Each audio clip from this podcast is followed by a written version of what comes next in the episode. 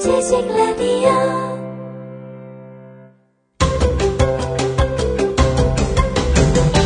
김용민의 역사 브리핑.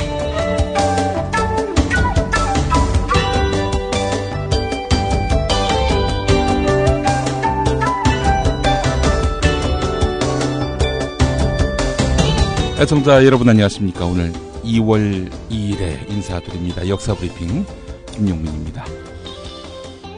1990년 2월 바로 오늘 네, 남아프리카 공화국의 프레데릭 데 클레르크 아 참 이름 어렵습니다.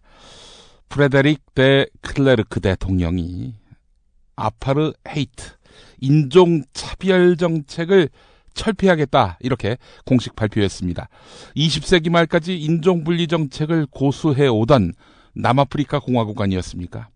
국제 사회의 압박과 시대의 요구를 거스를 수가 없었던 것이죠.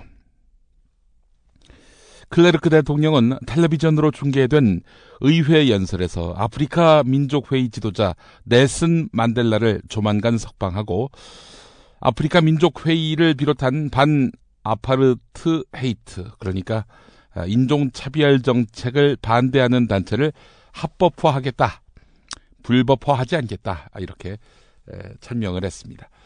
언론의 자유를 보장하고 사형제를 중지하겠다는 계획도 함께 밝혔습니다. 대통령의 연설은 흑인과 백인 사회 양쪽 모두에게 충격 그 자체였습니다. 1984년 노벨 평화상을 받았던 데스몬드 투투 주교는 클레르크가 나를 깜짝 놀라게 했다라면서 남아프리카 공화국 정부의 결단을 환영했습니다. 반면에 극우파인 보수당은 집권당의 발표에 대한 백인 유권자들의 의견을 구하기 위해서 총선을 실시해야 한다. 이러면서 반발했습니다. 사실 남아프리카 공화국이 밝힌 개혁 조치는 과감한 것이긴 했지만은 급작스러운 일이 아니었습니다. 1989년 9월에 출범한 클레르크 정부는 정책의 우선 순위에서 흑백 차별 종식을 1순위로 꼽았고요. 1년의 유화 정책을 실시해 왔습니다. 남아프리카 공화국의 정부가 이렇게 태도를 선회한 것은 인종차별 정책을 포기하라는 국제사회의 압력이 만만치 않았기 때문입니다. 서구 국가들은 경제 제재를 부과해서 남아프리카 공화국을 고립시켰고요. 이 탓에 남아프리카 공화국은 고사 위기에 몰렸던 것입니다. 옥중에서 3천여 개 인권단체를 통솔할 만큼 강력한 영향력을 지닌 만델라가 수감 도중에 에, 만약에 그 사망을 한다.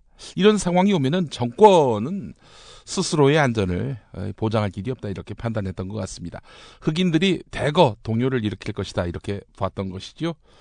1962년 반역죄로 체포되고 64년 종신형을 받고 그때까지도 어, 감옥에 있던 만델라는 70세를 넘긴 고령이면서도 지병으로 사경을 헤맨 이력이 있거든요. 자, 클레르크 정부의 연설이 있고 9일 만인 2월 11일에 만델라가 석방됐고요. 이듬해부터 인종차별과 관련된 각종 법률은 없어졌습니다. 네. 그리고 1994년 5월 만델라가 남아프리카 공화국 최초의 흑인 대통령에 선출이 됩니다. 이로써 남아공의 마지막 백인 대통령으로 기록된 클레르크는 아파르트 헤이트를 폐지한 공로로 1993년 노벨 평화상을 수상했습니다. 싱가포르의 독재자 이 리콴유 이 사람하고 만델라가 세상을 떠난 시점이 비슷했습니다. 그래서 조문을 가긴 가야 하는데 이 나라의 대통령 박근혜 씨는 어디로 갈까 이렇게 고민하다가 리콴유 장례식에 갑니다. 예. 모든 차별을 철폐했고 그렇게 해서 민중의 승리를 도모했던 만델라가 아닌 독재자 리콴유의 장례식에 갔단 말이죠. 예. 어울리는 곳에 간 것 같습니다. 여섯 살 하늘이 밥을 잘 안 먹어요. 엄마, 나 이거 맛이 없어요. 그만 먹을래요. 엄마의 걱정은 점점 더해가는데요. 그런데 이때 택배입니다. 연지연 곰탕이 배달됐어요. 직접 도끼로 팬 장작불 위에 한우 사골과 도가니를 가마솥에 한가득 넣고 24시간 끓인 진구. 연지연 곰탕이 하늘이 입에 들어가는 순간 더 주세요. 하늘이의 밥도둑 연지연 곰탕. 조미료 같은 첨가물이 전혀 들어가지 않아 엄마의 기쁨은 더하답니다. 연지연 곰탕은 강화군에서 김포시 방향으로 강화대교 건너자마자 있습니다. 포장 판매는 한 팩 800g에 7,000원, 7팩 이상 무료 배송합니다. 주문 전화는 010-7252-1114, 010-7252-1114. 제페토 할아버지가 나무를 깎아서 만든 피노키오는 거짓말을 하면은 코가 길어지는 것으로 유명합니다. 인류는 먼 옛날부터 서로를 속고 속이며 살아왔지요. 만약 피노키오처럼 코가 길어졌다 하면은 거짓말을 할 때 쉽게 알 수 있을 테지만 안타깝게도 동화 속에서나 가능할 일입니다. 만약에 정말 거짓말을 했는데 코가 높아진다. 이러면은 뭐 정말 수없이 많은 미용을 원하는 청춘 남녀들 서로 거짓말하기 바쁠 겁니다. 그렇죠? 거짓말인지 아닌지 정말 저 인간이 하는 말이 그 진짜 트릭인지 아닌지 너무 궁금하지요? 정말 거짓을 알고 싶어서 참과 거짓을 가리기 위해서 인류는 많은 시도를 해왔습니다. 고대 중국에서는 혐의자들의 입에 마른 쌀을 넣고 일정 시간 신문한 뒤 쌀이 침에 젖어 있으면 무죄로 쌀이 건조하면 유죄로 인정했습니다. 거짓말을 하면 입이 마르는 그런 신체 변화를 이용한 기법인데요. 또 고대 인도에서는 신의 당나귀라는 방법을 사용했습니다. 당나귀 꼬리에 먹물을 칠하고 어두운 장소에 메어둔 뒤 죄가 있는 사람이 당나귀 꼬리를 만지면은 손이 검어진다고 알려준 다음 꼬리를 잡으라고 합니다.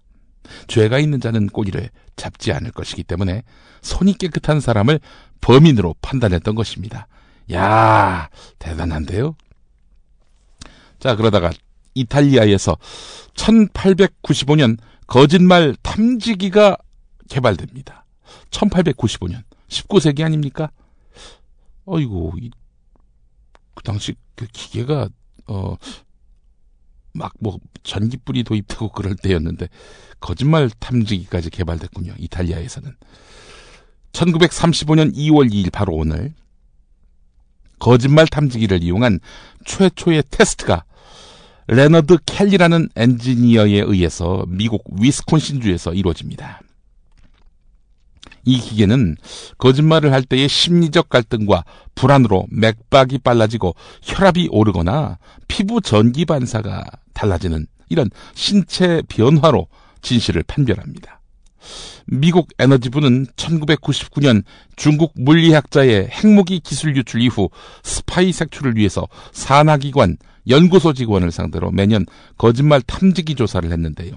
이에 대해서 조지 메이슨 대 캐스린 래스키 교수는 단 한 명의 스파이도 거짓말 탐지기로 색출하지 못했다 이렇게 말했습니다.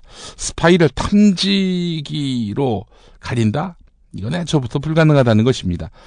스파이쯤 되면은 이 탐지기를 빠져나가는 훈련을 받기 때문에 잡을 수 없다는 겁니다. 이런 한계를 극복하려는 과학자들의 연구는 계속되고 있는데요. 최근 얼굴의 미세한 온도 변화나 음성의 강약을 감지하는 기술, 인체의 생리 변화를 초래하는 그 뇌의 변화를 측정하는 뇌파 변화 탐지 기술 이런 것들이 개발돼서 주목받고 있는데 이거 소용없을 겁니다. 스파이처럼 거짓말 탐지기에 걸리지 않을 훈련 열심히 받으면요. 그러니까 일반인들도 사실 이 훈련 받으면요. 거짓말 탐지기 무사 통과할 수 있을 겁니다. 그리고 요새 허언증 환자들 굉장히 많거든요. 정말입니다. 그런 환자들 저도 몇 번 봤어요. 어, 이런 분들은 확신을 해요. 자기가 진리, 진실을 얘기한다라고 믿습니다. 통상 거짓말하면은 양심의 가책을 느낀다. 이게 일반적인 인식 아닙니까? 어, 그런 가책을 받지 않는 사람들도 상당히 많다는 겁니다. 정치인들 보세요. 정말 아주 천연덕스럽게 거짓말하지 않습니까? 자, 이렇게 얘기하니까 좀 말하고도 씁쓸하네요. 왜냐? 모든 정치인이 다 그런 것처럼 비춰질 수 있기 때문이죠. 양심적인 정치는요, 여야를 가릴 것 없이 창피한 줄 압니다. 예, 그런 정치인 수가 적어서 문제지. 그런 정치인이 아주 없다 이런 얘기는 아닙니다. 거짓말은요, 어, 자기 자신 외에는 알기 어렵습니다. 근데 허언증 환자쯤 되면은 음, 자기 자신이라 할지라도 자기 말이 참말인지 거짓말인지 모르는 경우도 있습니다. 뭐 이건 사실 임상 병리학적 문제기도 하겠죠. 우리는 국가와 사회를 위하는 척하면서 개인의 사사로운 욕심을 채우는 이런 사회 지도층 인사들을 너무나 자주 보았습니다. 음, 이런 거짓말, 일상화된 거짓말. 그럼에도 불구하고 가책을 느끼지 않아도 되는 거짓말. 우리 사회가 그렇게 사람들을 만들어낸 거 아닌가요? 예. 부끄러워할 줄 알고요. 그런 부끄러움을 아는 사람이 우대받는 사회. 양심적으로 뭔가를 예, 밝히고 어, 그리고 책임을 지는 이런 자세를 가진 사람들이 우대받는 사회. 이런 사회로 빨리 가야 되지 않을까. 그냥 내부 고발하는 사람, 양심 고백하는 사람, 이런 사람만 다 말하자면 똥바가지 뒤집어 쓰는 세상에서는 허언증 환자만 늘어나게 될 것입니다.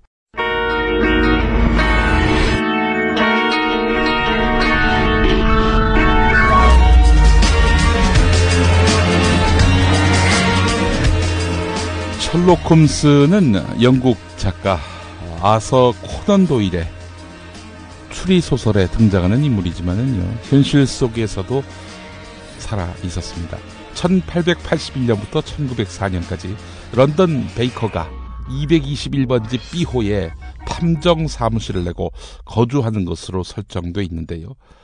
어, 셜록 홈스의 인기가 워낙 폭발적이다 보니까 아예 이곳에 셜록 홈스 박물관이 건립된 것입니다. 베이커가 내다 보이는 박물관 건물 1층은 셜록 홈스가 살았던 빅토리아 시대의 모습을 그대로 재현해 놓고 있고요. 박물관 전체가 소설 속에서 나왔던 그 모습 그대로 꾸며져 있다고 합니다. 예, 이 뭐 허구 속의 그런 스토리고 음, 맥락일 텐데 셜록 홈스가 뭐 소설대로 살았겠습니까? 그럼 그렇다면 소설이 아니죠 기본적으로. 그렇게 문학 작품 하나로도 어, 관광 작품도 만들어낼 수 있고요. 또 음, 시대를 넘나드는 그런 스토리텔링도 할 수 있고요. 예, 그래서 문학의 힘은 이렇게 위대합니다. 참고로 그 영국에서 참 많은 문학가 또 철학가가 나왔지요. 날씨가 우중충해서 어, 그랬다는 이야기가 많습니다. 날씨가 우중충하니까 뭐 밖으로 돌아다닐 일이 많지 않으니까 집안에 틀어박혀서 온갖 그 궁리, 궁상을 하다 보니까 글을 쓰고 생각을 하고 그랬다는 겁니다. 뭐, 뭐 믿거나 말거나고요. 음, 바다 건너 아일랜드에는 Bloomsday라는 것이 있습니다. 아일랜드가 자랑하는 대문호 제임스 조이스의 대표작 율리시스에서 주인공 리오폴드 블룸이 1904년 6월 16일 하루 동안 더블린 시내를 돌아다녔다는 데서 연유한 것인데요. 매년 6월 16일이 되면은 음, 조이스를 우상으로 여기는 더블린 시민뿐 아니라 세계 각국의 조이스 연구자들이 모여서 위대한 아, 이 작가의 업적을 찬양하고 한바탕 축제를 벌인다고 합니다. 조이스 탄생 100주년이던 1982년 블룸스데이에는요. 아일랜드 국립방송이 전국에서 선발한 42여 명의 성우들을 동원해서 38시간 동안 계속 율리시스를 낭독시켜서 방송하기도 했습니다. 아, 제가 어, 존경하는 직업군이 있습니다. 바로 성우입니다, 성우. 예, 목소리만 나오는 분들인데요. 이분들은 정말 제가 봤을 때 예, 천재입니다. 그그이 성우분들 제가 많은 그 CM도 제작해보고 스파트도 만들어봤습니다만은요. 이런 경우가 있어요. 이 성우님들이 그 스케줄이 맞지 않아 가지고 원고는 다 준비가 됐죠. 대본은 다 준비가 됐습니다. 그 준비를 해놓고 스케줄이 맞지 않으니까 따라오는 거예요. 이 성우님들이. 그래서 한 어떨 때는 세 분이 따라와서 아, 세 명이 등장하는 꽁트 대본을 만들었는데 다 따로 녹음을 했죠. 이거를 서로 섞어가지고 만드는데 와, 이 양반들이 한 스튜디오 안에 있는 것처럼 아주 싱크가 착착 맞아 떨어지는 거예요. 여러분 한번 해보십시오. 연극 대본 가지고 오고요. 어, 어설픈 아마추어들 모아놓고 따로씩 따로따로 한번 녹음을 해보세요. 전혀 맞지가 않습니다.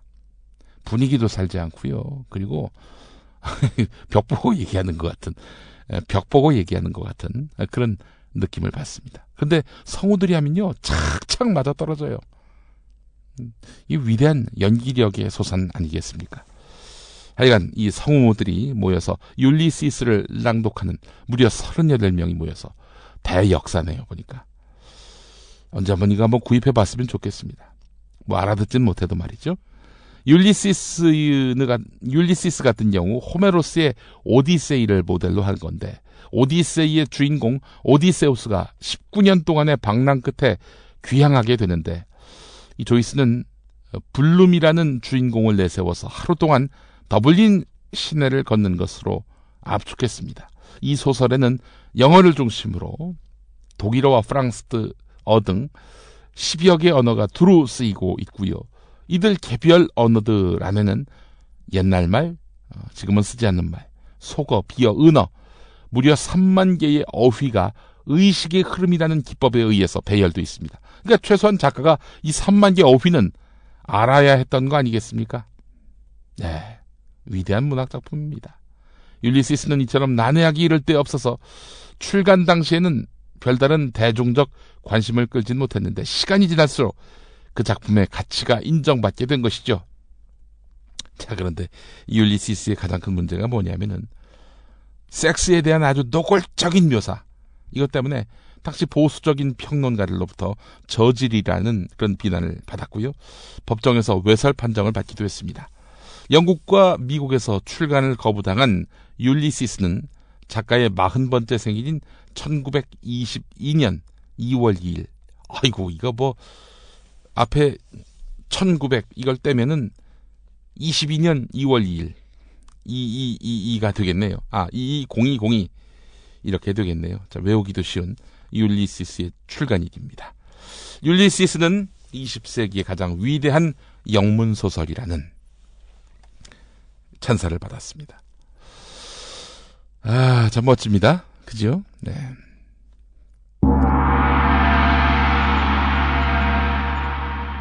이제는 그를 만날 때입니다. 정선태. 루쉰 레비스트로스, 소세키, 백석을 21세기 한 공간에 불러 모으는 정선태만의 통찰력.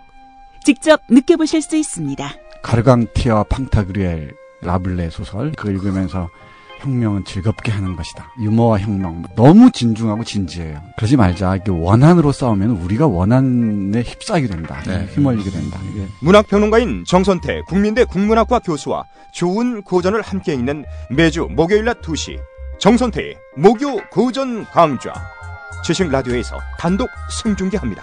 이 삶과 결합되지 않는 인문학적 상상력이라는 것은 내가 보기에는 이제는 거의 박제화 된것 같아요. 또는 박제화하려는 시도이거나. 정선태의 무교 고전 강좌. 현장에서 직접 동참하기 원하는 분은 서울 지하철 1호선과 7호선, 가산 디지털 단지역 8번 출구와 연결된 우림 라이온스밸리 A동 810호. 지식라디오 공개홀로 방송 10분 전까지 선착순 착석하실 수 있습니다. 1887년 2월 2일 미국 펜실베니아주 펑크 서토니에서 Groundhog Day가 아, 시작됐습니다. Groundhog 이 동물 이름입니다. 마멋으로 알려진 대형 다람쥐과의 그 동물인데요. Groundhog Day는 이 동물을 통해서 봄이 언제 올지 예측해 보는 그런 행사입니다. Groundhog가 겨울잠에서 깨어나서 집 밖으로 나올 때 자신의 그림자를 바라보지 않으면 봄이 4주 뒤에 오는 것이고 그림자를 보면은 봄이 그보다 늦게 온다는 것입니다. 말하자면 미국판 경칩이다. 이렇게 볼 수 있겠죠. 그 미국에 Groundhog가 있다면은 한국에는 청개구리, 아 개구리가 아, 있는 셈이군요. Groundhog Day가 미국에서 처음 만들어진 기념일은 물론 아닙니다. 유럽에서는 15세기 무렵부터 겨울잠을 자는 동물들이 신비한 예보 능력을 갖고 있다는 미신이 전해졌습니다. 어, 어, 어, 독일과 프랑스에서는 좀 더 구체적인 민담도 있는데요. 동면하던 고슴도치가 너무 일찍 깨어나서 굴 또는 구멍에서 나와서 제 그림자를 보면 즐겁하고 다시 잠자리로 돌아갔다는 것입니다. 이 동물을 활용한 음, 이런 행사들 미국에서 전래된 것은 음, 미국에 전래된 것은 독일 이민자들이 미국에 건너오면서인데요. 독일 이민자들이 정착한 펜실베니아에는 그라운드 호그가 많이 살고 있었는데요. 고슴도치와 비슷하면서 영리하게 생긴 이 동물을 본 사람들은 고향에서처럼 계절 예보관의 역할을 하고 있다고 믿었습니다. Groundhog로 이제 동물만 바뀌었지만 고슴도치에서 말이죠. 미국인들의 이벤트 감각은 대단해서 이 Groundhog Day를 미국 전역은 물론이고 세계 각국에서 관광객이 몰려드는 축제로 만들어 놓았습니다. 행사용 Groundhog에 펑크서토니 필이라는 이름이 붙이고 극진하게 대접하는 데서 캐릭터에 대한 미국의 애착과 유머를 짐작할 수가 있는 것입니다. 예. 뭐 Groundhog를 빌미로 해가지고 이벤트 하나 만드는 거지요. 그걸 구실 삼았어요.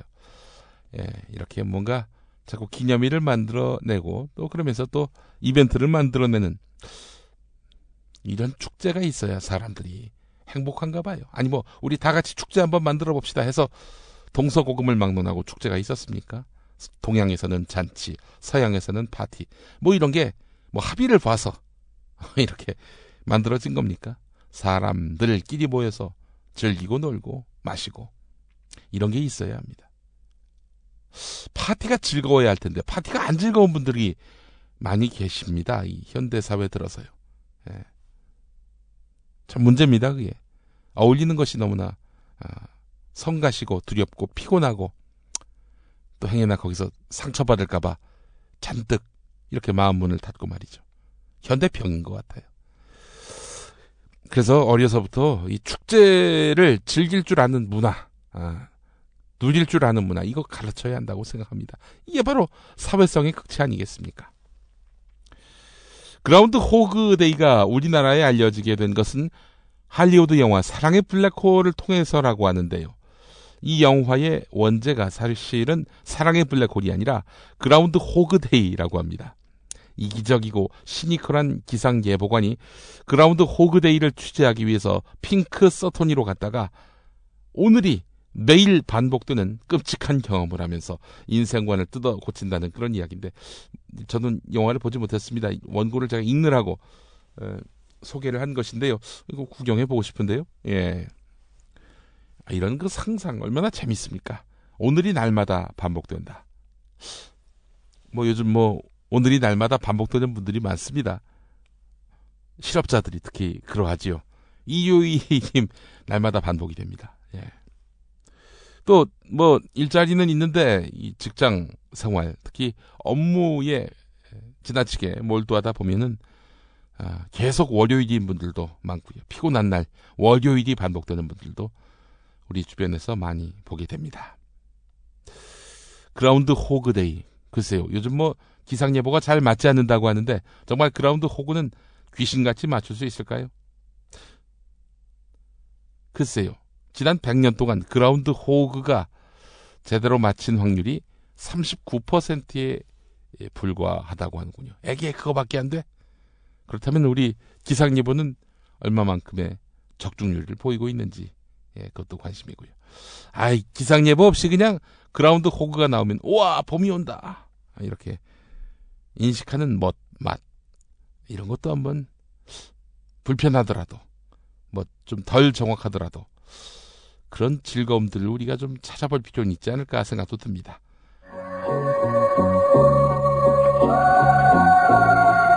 아, 시그널 멋있네요.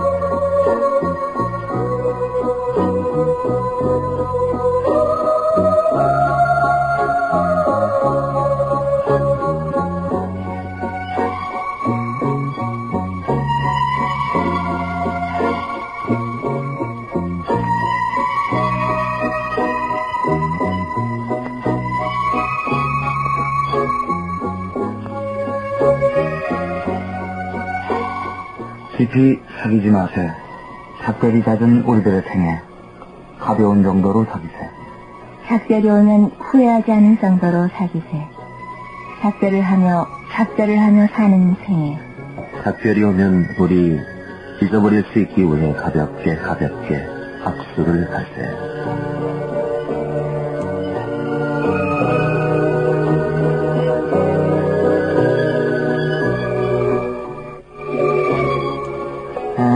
잦은 생에 헤어질 때에는 상처 입지 않기 위해서 깊이 사귀지 말라는 건 시인의 말씀이고요. 오늘 그동안 이 시간에 아껴주시던 청취자 여러분하고 작별의 순간을 맞이하고 있는 기분이 참 착각한 것 같습니다. 1980년 11월 30일 일요일 오늘로서 TBS FM도 이제 마지막 방송이 되는 건데요. 그리고 오늘 밤하늘의 멜로디는 TBC FM 대단원의 막을 내리는 어, 마지막 프로가 되셨죠. 네, 그렇게 되겠네요. 오늘 사정으로서 이제 TBC의 이름으로 된 방송은 모두 끝나기 때문에 사정부터 시작되는 밤하늘의 멜로디 2부는 방송되지 않겠습니다. 그래서 여기 대한성 씨가 함께 자주했는데 대한성 씨 동안에 밤하늘의 멜로디 들려주신 소감 먼저 말씀하셔야 될 것 같아요. 네. 이제 우리가 앞에서도 뭐 작별, 이별, 뭐 후회 이런 얘기 많이 했잖아요. 악수 같은 거 이런 거. 그동안 사실 이승환 씨도 그렇고 최희선 씨도 그렇고 많은 일들을 하지만은 저도 무슨 외화 녹음이라든지 또 라디오 드라마 녹음 많은 걸 하지만은 이 밤하늘의 멜로디 시간을 참 아꼈다 그럴까요? 참 그랬었거든요. 어떤 보람도 느끼고 그랬었는데 막 흩어지고 주위에 어떤 그 자- 가장 깊이 사귀고 성들고 그런 사람들과 헤어지는 것 같은 그런 아쉬움이 너무 많이 있습니다. 네. 보니까 이 목소리의 주인공이 남자 진행자는 이수만 씨고요. 그 SM 기획 이수만 씨고 어, 출연자는 바로 배한성 씨. 성우네요. 여자분은 누군지 모르겠습니다. 예, 여간 TBC 아나운서였을 것 같은데 어, 당시 그 AM 라디오 방송은 황인용 아나운서가 진행을 했고 FM 라디오 방송은 이수만 씨가 진행을 했었네요. 네. 그랬습니다. 스테레오 라디오 방송 이야기하면서 어, TBC 이야기도 했네요. 지금 저희 지식 라디오를 들으실 것 같으면은 일단 지상파 라디오 방송은 잘 안 들으시는 거 아니겠습니까? 요즘에 보니까 FM 라디오 방송, 음, AM은 뭐 오래전에 잊혀졌고요. FM 라디오 방송의 경우도 청취율이 갈수록 낮아지고 있습니다. 왜 그러겠습니까? 뭐 사실은 라디오는 개인 미디어인데 그 개인 미디어가 과거엔 라디오밖에 없었단 말이죠. 아니 뭐 수십 명이 모여서 라디오 듣진 않잖아요. 어, 1대1로 듣는 그런 방송이 바로 라디오인데 이 personal 미디어가 요즘 스마트폰으로 대체되다 보니까 FM의 명성이 과거와 같지는 않다는 것입니다. 자, 오늘 어, 오늘이 아니죠. 음. 1970년 2월 1일에 무슨 일이 있었느냐? 우리나라에서 최초로 FM 스테레오 방송이 어, 시작된 것입니다. 어, 이미 60년대에 FM 라디오 방송은 시작이 됐습니다. 동양 방송의 전신인 FM 서울일 것입니다. FM 서울. 주파수는 89.1MHz. 지금의 그 KBS j-FM 방송 아니겠습니까? 여기가 우리나라 최초의 FM 라디오 방송이었고요. 어, 이 FM 서울이 훗날에 동양방송으로 넘어가게 되고 동양방송이 바로 1970년 2월 1일부터 FM 스테레오 방송을 내보내게 됩니다. 스테레오 방송이 어, 스테레오 방송이 뭡니까? 우리가 인식하고 또 이해하는 스테레오 방송은 left, right가 서로 다른 거지요. 그러다 보니까 음, left right가 다르다 보니까 음악이 입체적으로 들릴 수 있는 거예요. 왼쪽음, 아, 오른쪽음 이렇게 서로 다르게 예, 유사하면서 서로 다르게 하다 보면은 굉장히 입체적인 그런 음향이 예, 들리게 되거든요.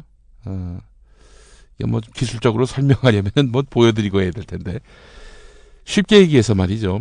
모노 FM 방송 있습니다. 모노 FM 방송은요 안테나 하나만 쏩니다. 그런데 FM 라디오 특히 스테레오 방송은요 송신기가 한마디로 두 개예요. 안테나 두 개로 쏘는 겁니다. 그러니까 왼쪽에 들리는 음과 오른쪽에 들리는 음 이게 각각의 그 전파가 한 주파수 안에 들어오는 것을 말하는 것입니다. 모노 방송은 양쪽의 스피커에서 같은 소리가 나오는데 반해서 스테레오 방송은 스피커에서 각자 분리된 소리가 나와서 훨씬 생생한 음향을 들릴 수 있습니다. 양쪽 귀에서 들리는 쿵쾅쿵쾅 하는 입체적인 소리에 가슴이 쿵쾅쿵쾅 뛰던 시절 기억하시죠? 그 시대를 살았던 분들. 얼마 전에 응답하라 1988에서 그런 과거를 회상을 했는데 말이죠. FM 스테레오 방송을 통해서 팝음악이 인기를 끌게 됩니다. 그래서 지구, 오아시스, 성음 같은 음반 회사들이 외국 회사와 라이센스 계약을 맺고 본격적으로 음반을 발매하기 시작합니다. 근데 초기에 그 FM 라디오 방송들은요, 이랬습니다. 가요는 수준이 낮다. 뭐, 그래봤자 트로트고, 어쩌다 발라드 통기타 정도인데, 이거 갖고는 안 된다. FM 라디오 방송은 수준 높은 음악만 내보내야 한다. 이런 그 어떤 고정관념? 이런 것들이 있어서 말이죠. 클래식, 그리고, 어, 가곡, 어, 그리고 팝음악이 주류를 이뤘고요. 어쩌다 한 시간, 어쩌다 두 시간 가요가 나갑니다. 예. 자, 하여튼 그런 어, 시대가 있었는데 지금은 어떻습니까? 뭐 다 가요만 틀잖아요.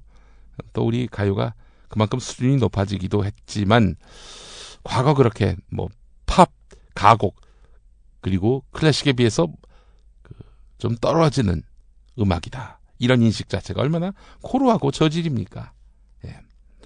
자, 1970년 2월 1일에 FM 스테레오 라디오 방송을 시작했던 이미 우리나라 최초의 FM 라디오 방송을 시작했던 동양방송 FM 라디오 방송은 1980년 11월 30일을 마지막으로 해서 KBS로 통합이 됐고요. 그 주파수 89.1MHz는 지금의 KBS 제2FM으로서 어, 전파가 송출되고 있습니다. 어, 80년대 뭐 라디오의 시대였다. 70년대도 마찬가지였는데요. 당시에 그 심야 방송이 prime 시간대였습니다. 자, 근데 prime 시간대 방송이 말이죠. 2000년을 기점으로 인터넷이 본격화되는 어, 시기를 기점으로 해서 청취율이 확 떨어집니다. 그래서 지금은 FM 라디오 방송 심야 때 골드나워라고 말할 수가 없어요. 예. 그 시간에 또 저, 텔레비전 방송 재밌는 거 많이 하잖아요. 또 젊은이들이 라디오 듣는 대신에 인터넷 많이 하고 말이죠. 예. 역사 브리핑 오늘 순서 마치겠습니다. 고맙습니다.